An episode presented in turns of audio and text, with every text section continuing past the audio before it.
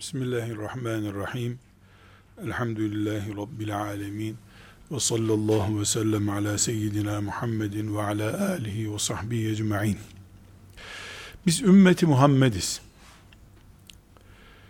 Alimimiz, cahilimiz, yöneticimiz, yönetilenimiz, hocamız, cemaatimiz, zenginimiz, fakirimiz, siyahımız, beyazımız, hepimiz Allah'ın kulları olarak ümmeti Muhammed'i oluşturuyoruz. Ve hepimizin tek ortak paydası kulluktur. Ve herkes mükelleftir. Herkes kuldur ve herkes mükelleftir ne anlama geliyor? Alim, alim olmakla, siyasetçi, siyaset yapmakla, beyaz, beyaz olmakla, siyah, siyah olmakla, bu ana paydamız olan, ana ortak değerimiz olan kulluğun dışına çıkamaz. Hiç kimse mükelleflik yani sorumluluk sınırlarının dışında duramaz. Herkes Allah'ın kuludur. Herkesin birinci ismi kuldur. Kulluktan sonra kimi alim, kimi cahil, kimi yöneten, kimi yönetilen olabilir. Ama her şeyden önce kulluktur. Mükellef insan oluşumuzdur.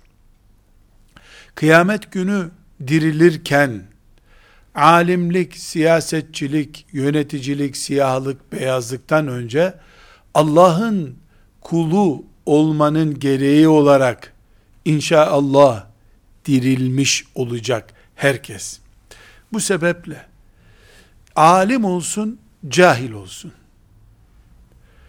Fakir olsun, zengin olsun. Beyaz derili olsun, siyah derili olsun kim olursa olsun bu ümmetin içinde bir mümin bu ikinci sınıftaki ikinci derecedeki konumundan önce Allah'ın kulu olmayı düşündüğü zaman bu ümmetin içinde iyi bir yerde olur. Asıl misyonumuz, asıl varlık nedenimiz bizim Allah'a kulluk iken sonradan 20 yaşında 30 yaşında sonradan kazandığımız bir ünvan alimlik, siyasetçilik, zenginlik, bizim bu Allah'ın kulu olma konumumuzun yerine oturursa biz tren rayının dışına atıldık demektir. Bunu çok bariz bir örnekle alim üzerinden söyleyebilirim. Alim kim olursa olsun ilmi itibariyle, ashab-ı kiramdan bir alim bile olsa, ümmeti Muhammed'in büyük müştehitlerinden bir müştehit bile varsayım olarak söyleyelim olsa, o Allah'ın kulluğunun dışına çıkmış değildir. Tam aksine, ilmi arttıysa, o ikinci derecedeki özelliği büyüdüyse, kulluğu derinleşti demektir. Sorumluluğu arttı arttı demektir.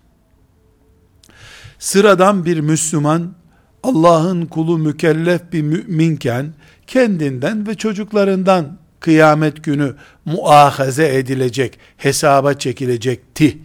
Alim bir insan, yaşadığı çağdaki insanların tamamından hesaba çekilecek. Yazdığı kitaplar veya yazmadığı kitaplar, yaptığı dersler ya da de yapmadığı dersler sebebiyle belki beş asır sonrasının insanlarına iman ve amel açısından etkisi itibariyle hesaba çekilecek. Bu ümmetin içinde sıradan biri olmakla ümmetin çizgilerinin üst seviyesinde olmak arasında büyük fark var.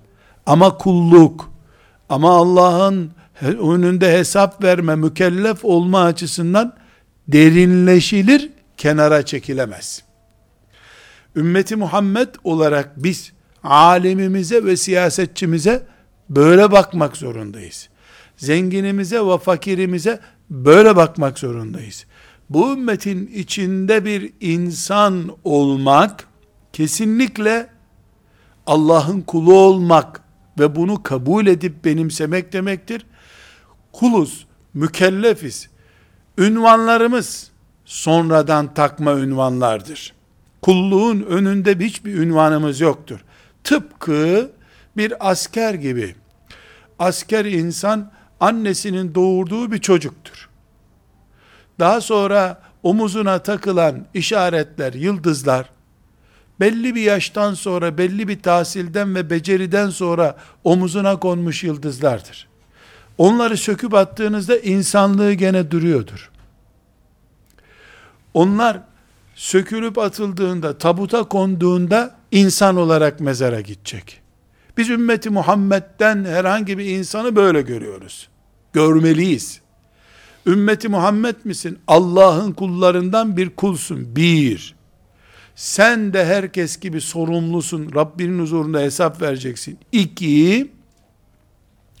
Ondan sonra sen alim olduğun için sana ümmeti Muhammed farklı bir seviye tespiti yaptıysa, siyasetçi olduğu için seni alkışlıyor, takdir ediyorlarsa, zengin oldun, işçi çalıştırdın, sadakalar verdin diye sana hürmet ediyorlar, saygı gösteriyorlarsa, bu senin omuzlarına takılmış yıldızlar gibidir. O yıldızlar düşer, kaybolur, insanlığın kaybolmaz, o yıldızlar sana artı insanlık getirmiyor. Artı bir şey getirmiyor. Sadece bulunduğun konumu biraz daha farklı hale getiriyor. Bugün ümmeti Muhammed aleyhissalatu vesselam alimine, şeyhine, hoca efendisine, siyasetçisine, Allah'a davet eden davetçiye, Allah'ın rızası için insanları zikrullah'a davet eden bir sufiye bu mantıkla bakmalıdır. Bu mantık bozulduğu zaman putlaştırılmış alimler, Allah'ın peşinden, peygamberin peşinden gider gibi, şeriatın izini sürer gibi bir alimin peşinden gitme anlayışı, cenneti, cehennemi, sırat köprüsünü, her şeyi bırakıp bir şeyh efendinin rızası için mücadele etmek gibi sapık noktalara gelinir. Malına tapınılan zenginler oluşur İslam toplumunda. Malına tapınılan zenginler değil, malından ümmeti Muhammed'in istifade ettiği zenginler olabilir bizim toplumumuzda. Çünkü zengin zengin olmakla hiçbir şekilde kulluk ve mükelleflik sınırlarını aşmıyor, aşmamalıdır. Hristiyanlıkla, Yahudilikle, muharref Yahudilikle farkımız budur bizim. Biz ümmeti Muhammediz. İnşallah bu kaliteyi kıyamet gününe kadar koruyacağız. Ancak şunu da iyi bilelim ki kıyamet gününe kadar bu vasfın suistimali de olacaktır. Hoca efendilik, alimlik, şeyh efendilik, zenginlik suistimal götürür kurumlardır. Neden? Çünkü insanların gözünde şirin görünen başlıklara sahip oldun mu? Elinde para oldu mu? Ağzında söz yetkisi oldu mu? Kaleminin imza yetkisi oldu mu? Seni abartan birileri de muhakkak bulunabilir. İnsansın, ümmeti Muhammed'den birisin, kulsun, sen de mükellefsin. Resulullah sallallahu aleyhi ve selleme canlarımız kurban olsun. Hani şu Medine'de çarşıda fiyatlar çok yükseldi ya Resulallah. Bir talimat buyursanız da fiyatları biraz indirse tüccar. Çok pahalı satmayın. Deseniz ya diye rica edildiğinde kendisine şimdi dikkat ediyoruz. Abduhu ve rasuluhu. Allah'ın kuludur. Allah'ın peygamberidir. Nasıl gerçekleşiyor? Böyle bir ricada bulunulduğunda kendisinden ne buyurmuştu? Hayır. Fiyatları yükselten de indirden de Allah'tır. Tüccar mal gelmediği için fiyatları yükseltmiştir. Mal bol gelse fiyatlar aşağı inecektir. Ben devletin başı olarak indirin şu fiyatları desem esnafa zulmetmiş olurum. Allah'ın huzuruna hiç kimseye zulmetmemiş biri olarak çıkmak istiyorum. Buyurmuştur. Ne bu? peygamberlik ünvanını kullanıversene vatandaş rahat etsin sözüne karşı peygamberlik ünvanını bu şekilde kullanmayı zulüm görmüş. Ve bu zulmü yapmam ben insanlara buyurmuştur. Muhammed sallallahu aleyhi ve sellem. Çünkü o da Abdullah'ın oğlu Muhammed'dir neticede. Peygamberdir. Peygamberlik onu neredeyse meleklerin de üstüne, neredeyse değil meleklerin üstüne de çıkardı ama hala dünyada yaşıyordu. Fakat o ünvanı insanlık sınırlarının, insanlık standartlarının bozulacağı bir şekilde kullanmaya yanaşmadı. Ne kadar örnekleri var bunun. Ben de insanım canım. Kuru ekmek yiyen bir kadının çocuğuyum ben. Sözlerinden bunlar yansıyor. Bu sebeple alimler alimden alime ilmi aktarırlar. Resulullah sallallahu aleyhi ve sellem'den varis oldukları değeri aktarırlar. Ama bu hiçbir zaman onları ümmeti Muhammed'in standartlarının üstüne çıkarıp tapınılan, her sözüne şartsız kayıtsız itaat edilen biri haline getirmez. Şeyh efendiler ruhları terbiye etmek için, kalplere yön vermek için faaliyet yapan insanlardırlar. Alim olmaları da şart değildir. Alim olurlarsa ne a'la, ne kadar güzel olur. Ama hiçbir zaman kulluk yaptığımız önderlerimiz değildirler. Biz Allah'ın kullarıyız. Allah'a karşı mükellefiz. Şeyh efendi de, alim efendi de, müştehit efendi de Allah'ın kuludur. Allah'a karşı sorumludur. Kullar birbirlerine efendilik yapamazlar. Kullar birbirlerine sadece kardeşlik yapabilirler. Alim de olunsa.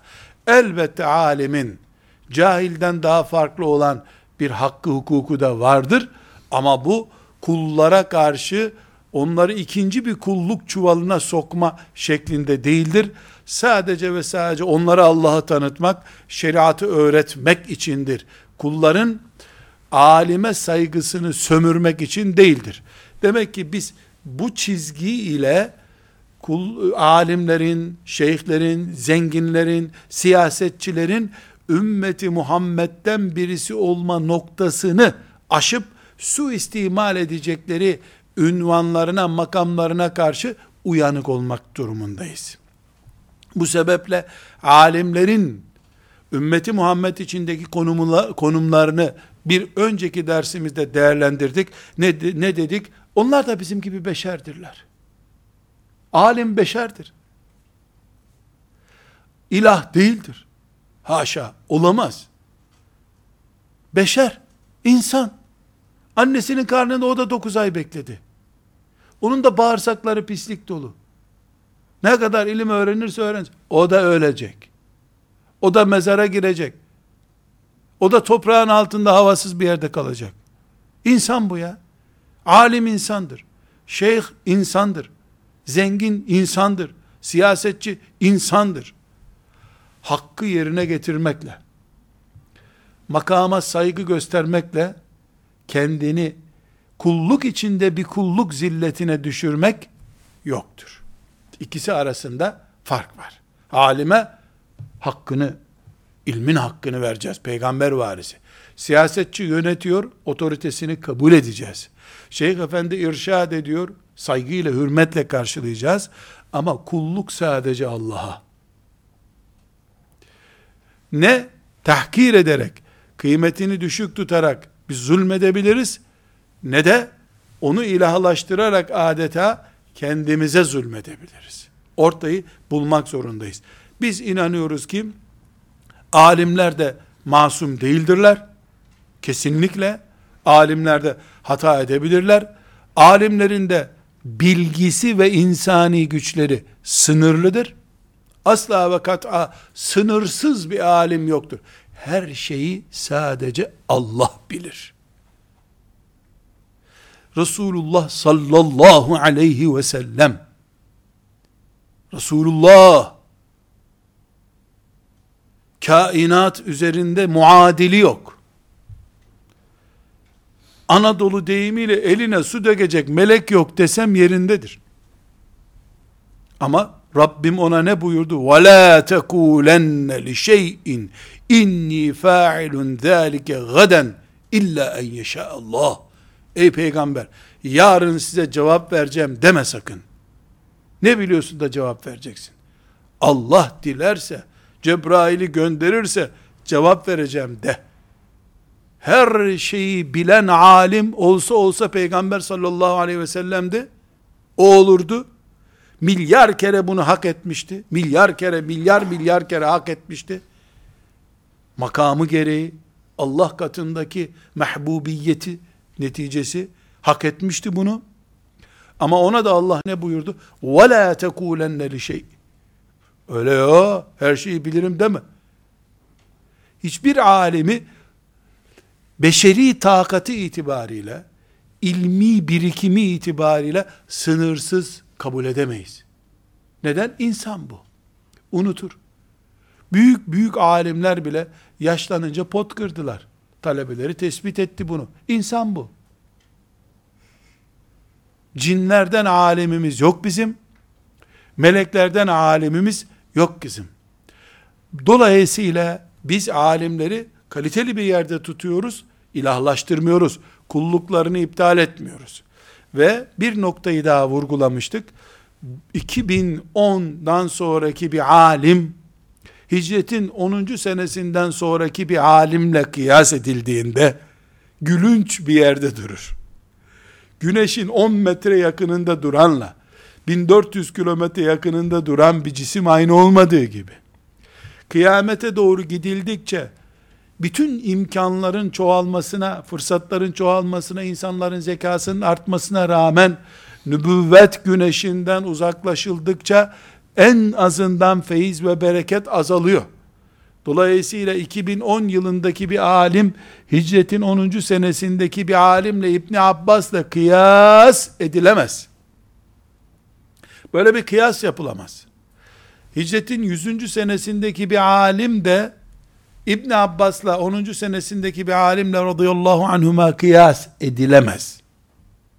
200. senedeki 100. senedekinden daha aşağıda duruyor. 1100. senedeki de ho 100. senedekinden fersah fersah ötede duruyor. 500 sene sonraki bir alim de bugünkü alimden daha geride duracak. Neden? Çünkü çekim alanından, bereket ve feyiz noktasından uzakta duruyoruz. Ama burada hassas bir çizgiyi çiziyorum. Diyorum ki bu az bilecek demek değildir. Belki bu zamanda bilenler İmam-ı Azam'dan daha fazla biliyorlar. Kütüphaneler maşallah han gibi kütüphaneler var. Ebu Hanife'nin beş tane kitabı var, 500 sayfa yapmaz beşi de. E şimdi senede 500 sayfalık kitap yazan alim var. Bu olur. Feyizden, bereketten, Allah'ın rahmetinden istifadeden söz ediyoruz. Tesirden söz ediyoruz. Hayırlı alim olmaktan söz ediyoruz. Selefin uleması ile, selefi salihinimizin uleması ile, bugünün ulemasını bir tutamayız. Her birine saygımız ve hürmetimiz olmalı. Ama hakkı da yerine oturtacağız. Hatta ve hatta bıraktım gitti yahu. Osmanlı ecdadımızın son dönemindeki alimlerle bile bugünkü alimleri bir tutamayız. Başında halife bulunan bir toplumun alimi ya. Bunu bu şekilde takdir etmeliyiz. Aksi takdirde bir alimin peşinden Resulullah sallallahu aleyhi ve sellemin peşinden gider gibi gideriz veya bir alimi, bir şeyh efendiyi, bir zengini, bir siyasetçiyi konumun uygun olduğu yere oturtamazsak onu putlaştırır. ona da kendimize de maazallah zulmederiz. Birinci nokta bunu tespit etmiştik önceki tespit dersimizde. İkinci noktamız alimden alime köprü kurulmuş bir ümmetin içerisinde yaşamamızın gerektirdiği ikinci noktamız. Rabbimin imtihanları çeşit çeşittir. Fakirlikle imtihan eder, zenginlikle imtihan eder. Kısa boylusun öyle imtihan eder. Zayıfsın, şişmansın öyle imtihan eder. Kıvırcık saçlısın bir türlü imtihan eder. Uzun saçlısın başka türlü imtihan eder. Dışarıdan kafirleri gönderir. Kafirler toprağa saldırır. Seni imtihan eder cihad edip etmeyeceğini. Büyük servetler verir. İnsan nimete kul olacak mı olmayacak mı? Asas, asas nimetin sahibi olan Allah'ı bulacak mı bulmayacak mı? Öyle imtihan eder. Rabbimin imtihanının haddi hududu yoktur. Kulle yevmin huve fi şe'n. Her gün bir iş yapıyor Allah. O her gün bir imtihan çıkarıyor bize demek. Her dakika bir imtihan çıkarıyor. Gençlik bir imtihan, yaşlılık bir imtihan, ihtiyarlık bambaşka bir imtihan. Bekarsın bin çeşit imtihan, evlisin iki bin çeşit imtihan. Çocuğun olmaz bir imtihan, olur bir imtihan. Burada Allah'ın imtihanlarından birisi de ümmeti Muhammed'in bireylerinin alimlerle imtihanıdır. Bu Siyonizmin ümmeti Muhammed'in üzerinde bir imtihan belası olarak durması gibi bir şeydir. Alimlerle imtihanlık, evlilik imtihanı gibi bir imtihandır. Neden? Alimler yoksa vay ümmetin haline kıyamet yaklaştı demektir. Alimin olmayışı kıyamet işareti kadar tehlikeli. Demek ki alim yokluğunda bir imtihan konusu. Alim var, çalışmıyor, aktif değil, al sana bir imtihan çeşidi daha. Almış, akademisyenim diye oturmuş, mahallesinden bir Allah kuluna bir gün sabah namazına gidelim dememiş, adam tefsir profesörü. Vay haline kıyamet günü onun. Vay haline. Vay haline. Fıkıh profesörü 20 senedir fıkıh profesörü diye ünvan taşıyor. Oturduğu semtteki caminin imamına bir gün sen fıkıh kitabı bilmiyorsun gel ben sana yatsılardan sonra onar dakika bir Nurul İza okutayım dememiş. Ve o imam sev secde ne zaman yapılacağını bile bilmiyor. Vay haline o alimin. Vay haline o alimin var olduğu bir dünyada yaşayan müminlerin. Alim var. Fırıldak gibi dönüyor toplumun içerisinde. Bir şeyler yapmaya çalışıyor. Ümmeti Muhammed'in gençleri o alemin etrafında onlar da fırıldak gibi dönüyorlar. Gayret ediyorlar. Bir noktadan sonra alim dinin yerini peygamberin makamını işgal etmeye başlamış. Niyet ettim Allah rızası için sabah namazına der gibi niyet ettim bu alemin etrafında yaşamaya demeye başlamışlar. Çizgi aşılmış. Bu da bir imtihan. Pişmaniye için bir şey denir ya şu İzmit pişmaniyesi için. Yeyen de pişman, yemeyen de pişman. Ağzın birbirine yapışıyor. Merak ediyorsun Yiyeyim diyorsun, bulamıyorsun, sıkıntı oluyor. Yiyorsun, damağın birbirine yapışıyor, gene sıkıntı oluyor. Alimler de bir imtihan konusudur bu ümmetin içerisinde. Peki hem ilim onlarda hem cahiller olarak biz niye imtihan oluyoruz? Hayır öyle değil. La ilahe illallah Muhammedur Resulullah demek bir standart oluşturuyor. Sen Allah kim, kulu kim bilmiş olman gerekiyor la ilahe illallah diyerek. Muhammed sallallahu aleyhi ve sellem kim? Onun mirasına talip olmuş ve mirasından bir nebze nasibi olmuş bir alim kim? Bunu bilmen gerekiyor.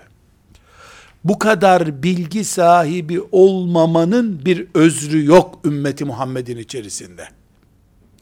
Hiç kimseye sen muhakkak kardiyolog kadar tıp bilgisi bileceksin. Kulak buruncu kadar tıp bilgisi bileceksin. Cerrah kadar ameliyat yapacaksın denemez. Şu kadar tahsil gören cerrah olur. İmtihanlarda başarılı olan cerrah olur denir. Ama bıçağı eline sürersen, elini kesersin, kanarsın, kanamadan ölürsün. Bunu çocuk da bilmek zorunda, büyük de bilmek zorunda. Bu sağlık bilgisidir bu kadarını bilmeyenin yaşama hakkı yoktur. Ateşe elini sokarsan parmağın cayır cayır yanar. Bunu bebek bilmeyebilir. Bebeğin dışında yaşayan herkes ateşin onu cayır cayır yakacağını bilir. Bilmezse delidir. Bilerek yaparsa intihar etmiştir denir. Alimin ve şeyhin, siyasetçinin ilah olmadığını her mümin bilmek zorundadır. Bu beni 10 sene üzerine kendisine kulluğa götürüyor diye raylardan kaymayı, trenin raydan kaymak üzere olduğunu anlamak zorundadır mümin. İşte imtihan budur. Bir kısım insanlar, ümmeti Muhammed'in içerisinde bir kısım insanlar alimsiz, cehalet içerisinde yaşamak nedeniyle çocuklarını alim yapıp ümmete alim yetiştirmeme nedeniyle oturup bataklığa düşmüşler, kaybetmişlerdir Allah'ın rızasını. Başka bir grup ise alimleri abartarak onların ayetten ve hadisten kaynaklanmayan sözlerini adeta ayet gibi hadis gibi görerek onlara tapınma yöntemiyle imtihan kaybetmişlerdir. Bunun için ikinci noktada diyoruz ki alimler bizim evimizin elektriği gibidirler. Onlarsız karanlıkta kalırız. Alimsiz biz solunum yapamayız. Buzdolabını çalıştıramayız adeta. Ama alim eğer aşırı voltajda gelirse evimizi yakar. Alimin voltajı belli olmalı. Allah ve Resulünün önüne geçmeyecek. Ashab-ı kiramdan daha ileri konuşmayacak. Ümmeti Muhammed'in iştihad etmiş alimlerinin önünde diz çökmeyi bilecek. Asrın gerektirdiği şeylerde iştihad etmek hakkı olan yerde iştihad edecek. Biz de onun peşinden gideceğiz. Bu tespiti yapamadığımız zaman yanılıyoruz. Bu yanıldığımızın maliyeti de imanımız olabiliyor. Bunun için bir alimin, bir şeyhin, bir siyasetçinin, bir önderin, bir davetçinin, yani hoca efendi diyelim davetçiye, hoca efendinin tavırları yüzünden İslam geri kalabiliyor. Nesiller birbirini kırabiliyor. Baba oğul birbiriyle konuşmuyor olabiliyor. Bir alimin, bir şeyh efendinin tavrı Resulullah'ın tavrı gibi aleyhissalatü vesselam değerlendirilebiliyor. Neden? Çünkü alimin kul olduğu, bu ümmetin içerisinde mükelleflerden bir mükellef, kullardan bir kul olduğu unutulup, adeta din onun için varmış gibi deniyor. Mesela, gayet cahilane bir sözle ne diyor? Biz alemin önünde diz çökmek zorundayız. Onun çocukları, torunları, hanımları, akrabaların üzerinde de bizim bu görevimiz var. Onların önünde de diz çökeceğiz diyor. Estağfurullah. Bunu naklederken bile tüylerim dikenlendi. Bu sözü nak diyorlar demek bile ağır bir şey. Biz hürmet başka şey, teslimiyet başka şey. Allah'a teslimiz. Peygamberine teslimiz. Şeriatına teslimiz. İnsana teslim olacak kimliğimiz yoktur bizim. Kimsenin paspası olamayız. Burada bu ikinci noktada vurgulamak istediğim hassas nokta şudur. Alimler imtihan noktalarımızdan biridir. Ve bu imtihanda hiçbir özrümüz yoktur. Sahte parayı ayırdığımız gibi sahte alimi de ayırmak zorundayız. Alimler peygamberlerin varisleridir. Hadis mi? Hadis. Doğru mu? Doğru. Teslim miyiz? Teslimiz. Bir dakika, bitmedi. Bir adam öldüğünde hanımına düşen payla, oğluna düşen pay, kızına düşen pay mirasta aynı mı? Yok. Alim olmakla Resulullah sallallahu aleyhi ve selleme kaçta kaç mirasın var senin? Miras payını bir görelim senin bakalım. Yani alimsin, efendisin, Resulullah sallallahu aleyhi ve sellemin varisisin, başımızın üstüne. Ama bu varislikten yüzde kaç düştü sana? Resulullah sallallahu aleyhi ve sellemin şeriatı dünyayı, ahireti kuşatıyordu. Siyaset yapıyordu, ekonomiyi idare ediyordu, aile düzeni vardı, ziraate hükmediyordu. Dünya idi onun şeriatı. O mirastan sana ne kaldı? Okuduğun 20 tane kitap. O 20 tane kitap Kur'an'ın, hadisi şeriflerin yüzde kaçına tekabül ediyor beyefendi? Sen bizde yüzde yüz Resulullah'ın varisiyim diye karşımıza dikiliyorsun. Aldığın ilim on binde birine tekabül etmiyor peygamberden. E sen mirasçısın peygambere ama payına çok bir şey düşmemiş kardeş. Payına çok az bir şey düşmüş. Sen bu büyük serveti temsil etmiyorsun. Evet, mirasta hakkın var. Başımızın üstüne. Kabul ettik. Hürmet ederiz. Ama payın çok az. Kuşatamıyorsun ümmeti sen. Sadece bize zühd ayetlerini okuyorsun zikir ayetlerini okuyorsun veya cihat ayetlerini okuyorsun. E Kur'an'da 6000 küsur ayet var. Yusuf aleyhisselamın kıssasındaki hikmetlerden hala bahsedemedin sen. Senin yanında 20 senedir ders görenler hanım boşuyorlar. Demek aile düzeni kurdurtturamadın sen. Resulullah sallallahu aleyhi ve sellemin aile terbiyesi de vardı. Tamam mirasçısın. Başımızın gözümüzün üstüne hürmet ederiz sana. Ama sen payını bilmek zorundasın. Bu miras hep sana kalmadı ya. Ebu Hanife'ye bile kalmadı. Rahmetullahi aleyh. Tuttu İmam Malik sen çok aldın dedi.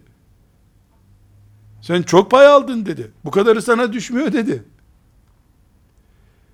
Biz ümmeti Muhammed olarak kim alim kim değil ilimlerini test ederek bilmeyeceğiz elbette. Öyle olsak biz de alim oluruz zaten. Ben de alim olurdum o zaman. Ama alimin konumunu da bilmek zorundayım. Sahte para gibi. Yani bu dünyada bir insan kaldı mı ki kalpazan parayla normal banknot matbaasından çıkmış parayı ayıramayacak bir insan kaldı mı bu dünyada bu kültür dünyasında? Sahte parayı ayırdığımız gibi çürük meyveyi ayırdığımız gibi kalitesiz bir binayı satarken müteahhit bu kalitesizdir diye anlayabildiğimiz gibi çok rahat bir şekilde ümmeti Muhammed'in alimi kim, cahili kim bunu da anlamak zorundayız. Bunu anlayamadığımız sürece alimler bizim imtihanımız olarak kalmaya devam edecekler demektir. Bu sebeple kardeşlerim, bu dersimizde önemli bir noktayı altını çizerek, içini şişirerek defalarca tekrar ediyorum. Ümmeti Muhammed'in topraklarına saldıran kafirler bizim bir imtihanımızdır. Onlara karşı cihad etmek zorundayız. Topraklarımızı korumak zorundayız. Ümmeti Muhammed'in içerisine fisku fücur yaymaya çalışan şu bu kurumları tanımak zorundayız. Onlara karşı fiili savunmamızı hatta taarruzumuzu yapmak zorundayız. Evlat yetiştirmek bir imtihanımızdır. Buna karşı hazırlıklı olmak zorundayız aile düzenimizi devam ettirmek bir imtihanımızdır. Helal yemek, faizden korunmak, rüşvetten korunmak bir imtihandır. Bu imtihana karşı hazırlıklı olmak zorundayız.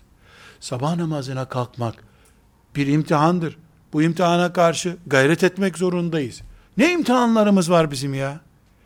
Aynı şekilde alimlerin bulunduğu bir toplumda yaşıyor olmak da bizim bir imtihanımızdır. Bu imtihandan da mesulüz kıyamet günü sağlığımızdan mesul olduğumuz gibi, dinimizin kıyamete kadar payidar olmasından biz mesul olduğumuz gibi, alimin çürüğünü, alimin hatasını anlayamayan bir toplum, ulemanın karşısına sen madem böyle niye sabah namazına camiye gelmiyorsun?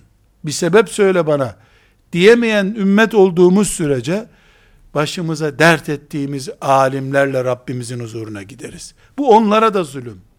Alimlere de zulüm, bize de zulüm. Kendimize de zarar veriyoruz. Alimlere de zarar veriyoruz. Öncelikle alimleri zikrederken satır altında siyasetçileri de zikrettiğimi görüyorsunuz. Siyasetçi de alim değilse de alim gibi bir konumda duruyor. Ümmete yukarıdan bakıyor o da. Yukarıdan bakmak zorunda. Öyle de gerekiyor. Ama siyasetçiyi de elinde imza yetkisi var.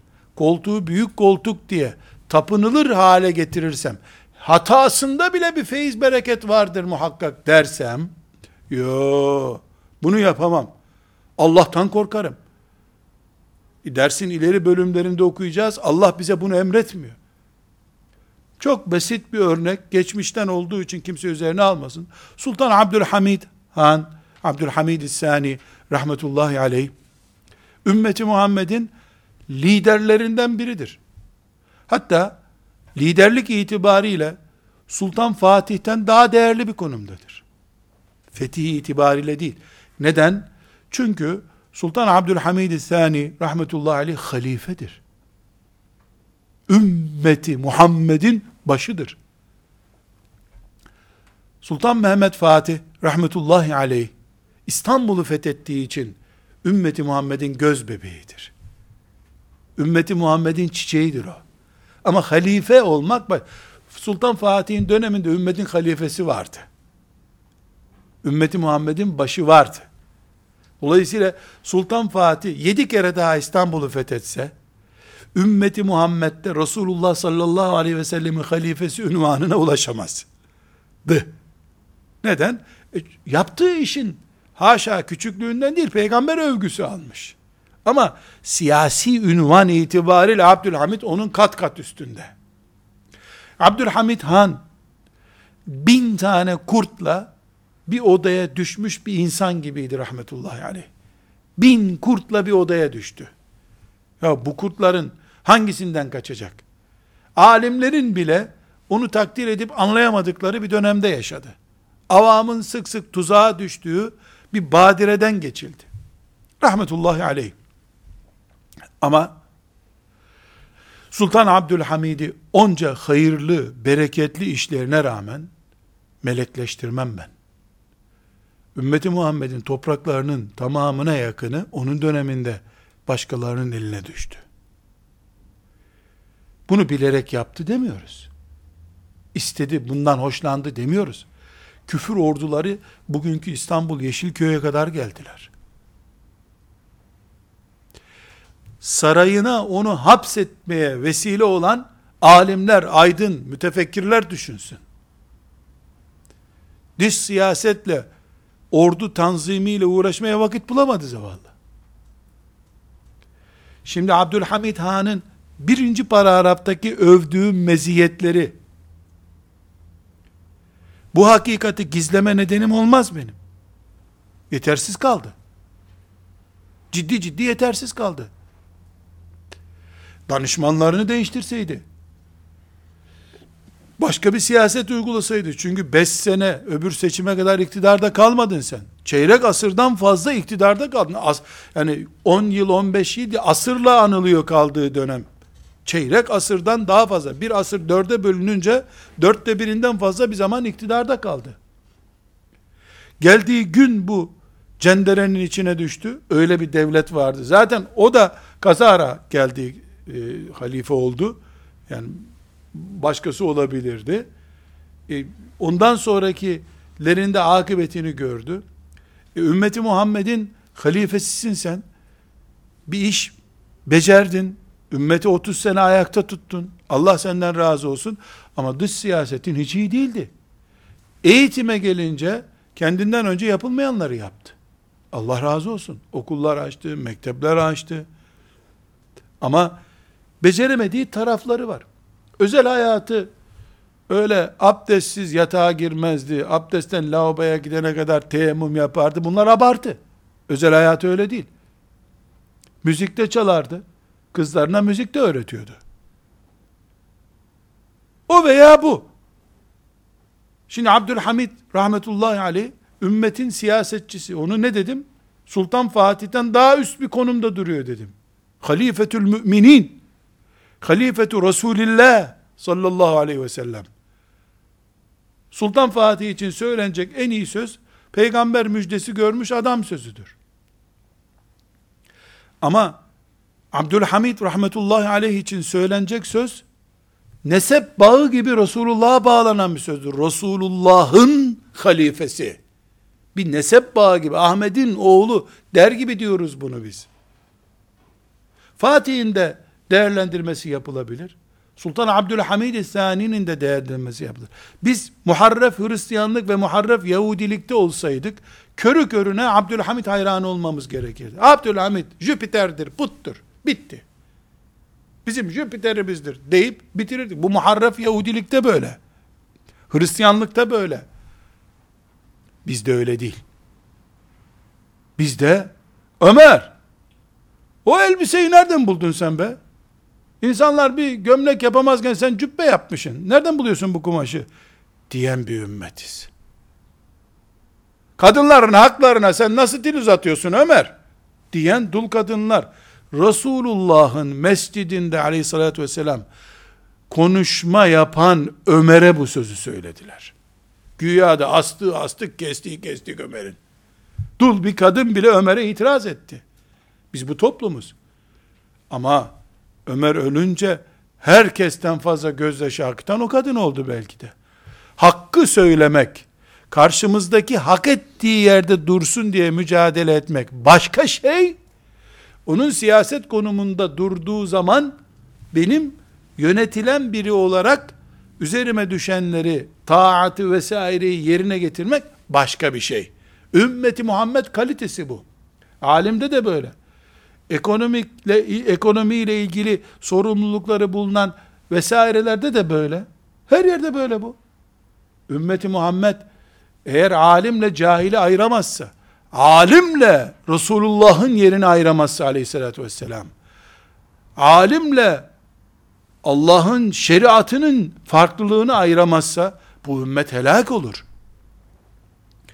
Biz körü körüne alimlerin peşinden, şeyhlerin peşinden gidecek kadar düşük bir ümmet değiliz. Alimlerini ve şeyhlerini çiğnetecek seviyede bir ümmette değiliz. O Yahudilerdir. Onlarca peygamberi bir gün içinde kestiler. Koyun keser gibi peygamber kestiler. Yahudiler yapar alimallah. Yapar. Kur'an'ımız onları peygamber katilleri diye tanıtıyor bize. Bir gayri hak hem de hiç ortada bir şey yokken, sırf bizim kabileden değil diye peygamber kestiler. Bu sefih, Yahudi mantığı elbette bu ümmeti Muhammed'den fersah fersah uzaktır. Burada geldiğimiz nokta bu paragraf itibariyle, ikinci paragraf itibariyle ne dedik birinci paragrafımızda? Ümmeti Muhammed'in alimleri beşerdendir. Bize meleklerden alim gelmiyor. Silikon alim de yok. Bizim gibi beşerdirler. Ama bu beşerliğin tabii ki korunması gereken bir düzey var. İkinci olarak da dedik ki ikinci paragrafımızda biz alimlerle de imtihan oluyoruz. En büyük imtihanımız onların yokluğudur. Kıyametin yaklaştığını gösteriyor onların yokluğu. Varlıkları var, kıymetleri bilinmiyor. Bu da bir imtihan çeşidi. Kıymetleri çok biliniyor. Putlaştırılmış alimler. Bu daha değişik bir imtihan çeşidi. Buradan şöyle bir noktaya gitsek hakkımız mıdır acaba? Ey be, üf be, bu da bir belaymış demek ki. Eysi mi hiç uğraşma bu işlerle. Diyeceğim bir söz yok, olabilir. Namaz, oruç, zekat, hac, cihat, bu İslam'la uğraşılır mı deyip gitmek de böyle bir şey. Amran İbni Husayn radıyallahu anh daha henüz cahiliyedeyken Resulullah sallallahu aleyhi ve selleme gelmiş cahiliyeden bir adam. Muhammed demiş. Yahu sen bir kelime-i şehadetten söz ediyorsun. Dedik gitti hadi bakalım. E namaz kıl dedin. Onu da kıldık. Oruç tut dedin. Ya tuttuk hadi bakalım. Hac edecekmişiz. Tamam onu da yapacağım. Yahu sen zekat diye bir şey istiyormuşsun. Ben senin fakirlerin için mi çalıştım para kazandım bugüne kadar demiş. Bir de cihat diyormuşsun, kaçan da cehenneme girecek diyormuşsun. E ben canımı e seni korumak için mi bugüne kadar besledim? Bu ikisini yapmam ben Muhammed demiş. Müslüman olacak, pazarlık ediyor. Radıyallahu anh. Efendimiz de elini tutmuş. Sıkmış böyle kurbanda pazarlık yapılır ya öyle tutmuş. Sallamış elini. İmran demiş. Zekat yok, cihat yok. Cenneti nasıl alacaksın demiş. Zekat yok, cihat yok. Cenneti nasıl alacaksın diye. Ya şudur budur itiraz etmiş, pazarlık ediyor. Hiç mi yok bunun çaresi demiş. Hiç yok demiş. Peki onları da kabul ettim. La ilahe illallah Muhammedur Resulullah demiş. E şimdi namaz, oruç, cihat, zekat, infak, aile imtihanı, sokaklar imtihan, ne bu İslam yahu? Diyebiliyor muyuz? Hayır ya Rabbi. Göklerden gezegenler toprağımıza inse, güneş bizim evin çatısına kadar düşse, kulluk imtihanımız devam edecek bizim. Zoru göçünce kaçacak Yahudi miyiz la biz? Biz Hristiyan, muharref Hristiyanlığa mensup birileri miyiz maazallah ki İsa'yı astılar diye kaçacağız? Kaçmak için gelmedik ki bu dine. Kesinlikle bu dinin emaneti, namazıyla, orucuyla, şeriatıyla ne varsa İslam'da, bütün bu emanet, mirasçılar olarak alimlere kaldıysa, alimler Resulullah'ı temsil ediyordu ise, ediyordur da, şeriatımızın tek öğrenme mekanizması alimler ise, e, bizim en büyük imtihanımızın onlar olmasından başka bir e, gerçek yok ki ortada. Doğal olarak onlar bizim imtihanımızdır zaten. Resulullah sallallahu aleyhi ve sellem sağ olduğunda, e, mesela Yemen'e Muaz'ı gönderdi. Muaz geldi ne dedi onlara? Hey Yemenliler, Medine-i Münevvere'de Abdullah'ın oğlu Muhammed diye biri peygamber oldu. Ben de ona iman ettim. Bana bir şeyler öğretti. Şimdi beni size gönderdi. Ben de size öğrendiklerimi öğreteceğim. Toplanın bakalım. Dedi. E Yemenliler noter belgesi göster bize mi dediler. Nüfus kağıdını görelim mi dediler ona. Canlı bağlantı kur bakalım. Ben gönderdim Muaz'ı buraya diye. Bağlantı mı kurdurttular canlı yayında? Ya sen nereden çıktın Muaz dediler. Kimsin? Ya ben Evs kabilesinden filancayım işte. Ya da Kureyş'ten filancayım. Ha sen o musun? Kimin çocuğusun? Tanıştılar. Selamlaştılar. E ne istiyorsun bizden dediler. Ya Muhammed'e iman edeceksiniz. La ilahe illallah Muhammedur Resulullah diyeceksiniz. Deriz demeyiz niye dersiniz? Dediler demeye ne oldu? O gün Muaz'ı görüp radıyallahu an iman edenler kıyamet günü ne olarak dirilecekler? Mümin olarak. Ya Medine'de bir Muhammed çıkmış haşa sen de onun temsilcisiymiş ne bileyim lan git işine be deyip koyunlarının peşinden çobanlığına devam eden ne diye dirilecek kıyamet günü? Kafir olarak dirilecek. Peki o kafir olarak dirilenler akrabalarına bakacaklar. Aa, bunlar cennette la. E onlar Muaz'ın getirdiği dine iman etmişlerdi. E ya Rabbi bizi cehenneme atıyorsun ama ne bilelim Muaz'ın doğru söylediğini diyebilecekler mi? Onların imtihanı o anda Muaz'ı kabul etmekti. Meryem annemiz İsa aleyhisselamı doğurduğunda herkesin iman edeceği bir mucize olarak doğdu İsa aleyhisselam. Babasız çocuk doğdu. Herkesin secdeye kapanıp Allah'ım ne büyüksün demesi gerekiyordu. Ne oldu?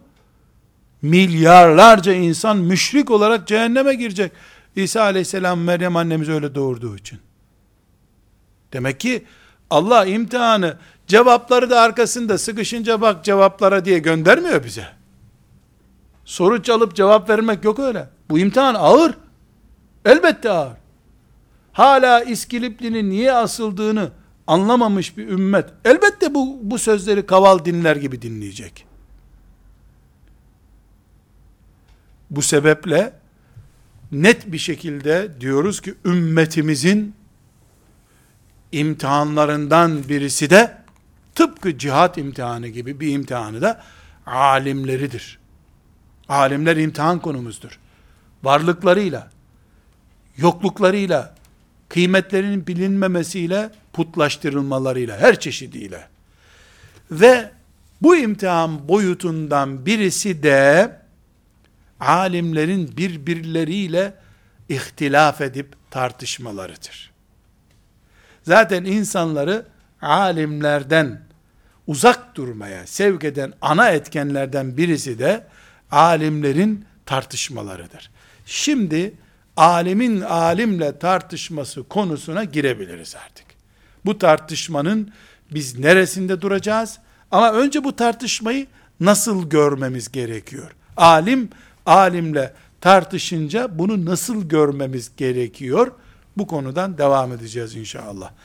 Ve sallallahu ve sellem ala seyyidina Muhammed ve ala alihi ve sahbihi ecma'in velhamdülillahi rabbil alemin.